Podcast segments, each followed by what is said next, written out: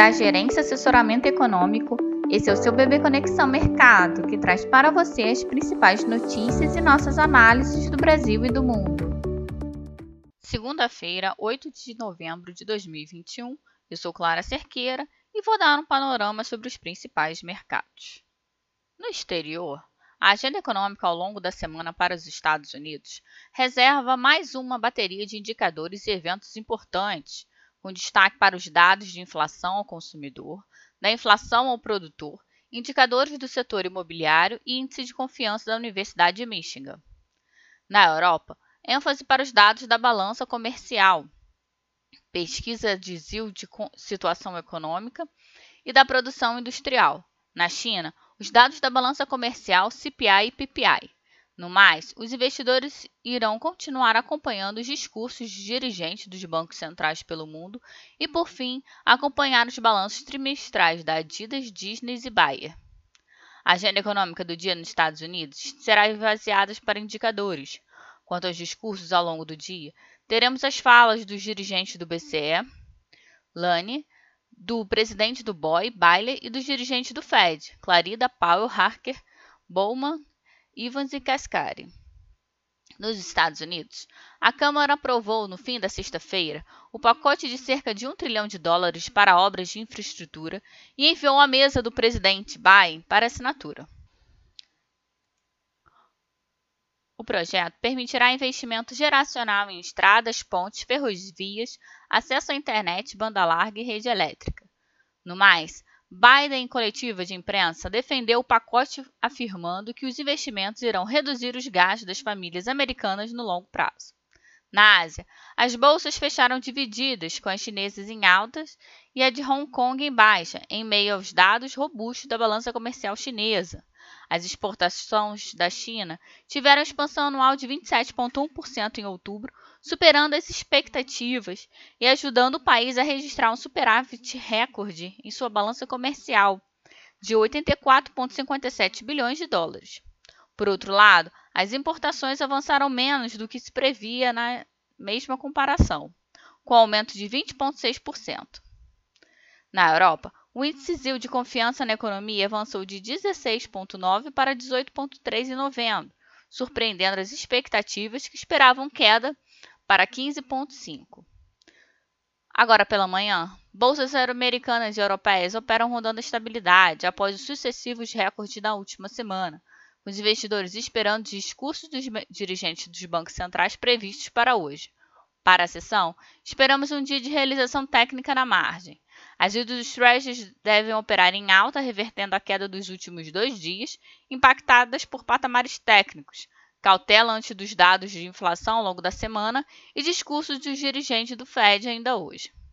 O dólar tende a se firmar para alta, sensibilizado com o diferencial de crescimento pró-Estados Unidos. No Brasil, na última sexta-feira, a ministra Rosa Weber, do STF, concedeu uma liminar suspendendo o pagamento das chamadas emendas do relator, usadas para negociar votos à PEC dos precatórios.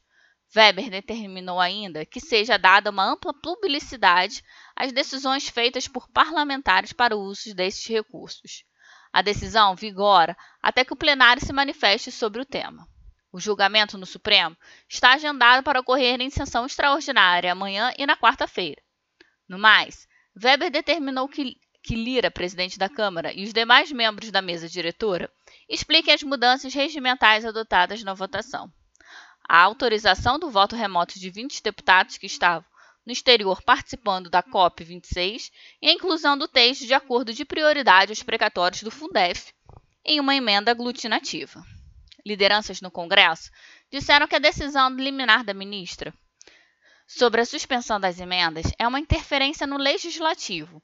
Eles afirmaram esperar que a medida seja derrubada no plenário da Corte, Caso contrário, disseram que pode se instaurar uma crise institucional. O entendimento dos parlamentares é de que as emendas estão relacionadas a interesses de grande número de deputados, que devem se unir contra o bloqueio. O governo editou o decreto que ajusta as faixas de pobreza e extrema pobreza para efeito do pagamento do Bolsa Família, que expira hoje e passa a se chamar Auxílio Brasil. As novas faixas acabarão aumentando o número de beneficiários, sendo estimado um aumento de custo de cerca de 8 a 9,7 bilhões por ano. O governo anunciou uma redução de 10% de alíquotas de importação de 87% do universo tarifário, não abrangendo as exceções já existentes no Mercosul até fim de 2022.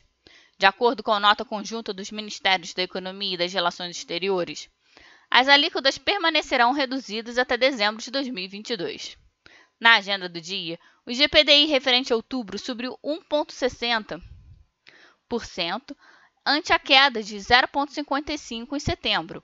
Campos Neto participará da abertura da Semana Nacional de Educação Financeira e a B3, a partir de hoje, passa a fechar às 18 horas. No mais, no aftermarket, destaque para a divulgação dos resultados do Banco do Brasil e Itaúsa. Para o dia, os ativos locais devem continuar apresentando uma dinâmica volátil, com os investidores digerindo os últimos sinais advindos da cena fiscal e política doméstica, além do ambiente externo. No fronte interno, a decisão da ministra Rosa Weber adiciona um fato novo que pode atrasar a votação em segundo turno da PEC dos precatórios na Câmara, prevista para amanhã, ou até mesmo impor uma derrota da proposta. No mais, as dúvidas que já pairavam sobre as chances da PEC ser aprovada em segundo turno ou ser barrada no Senado seguem no radar. Ainda no campo fiscal, o novo decreto do governo que reajusta as faixas de pobreza e extrema pobreza do novo Bolsa Família adiciona ainda mais incertezas ao cenário.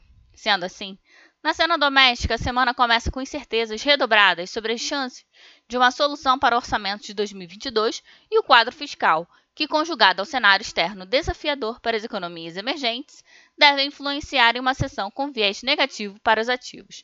Um bom dia e bons negócios.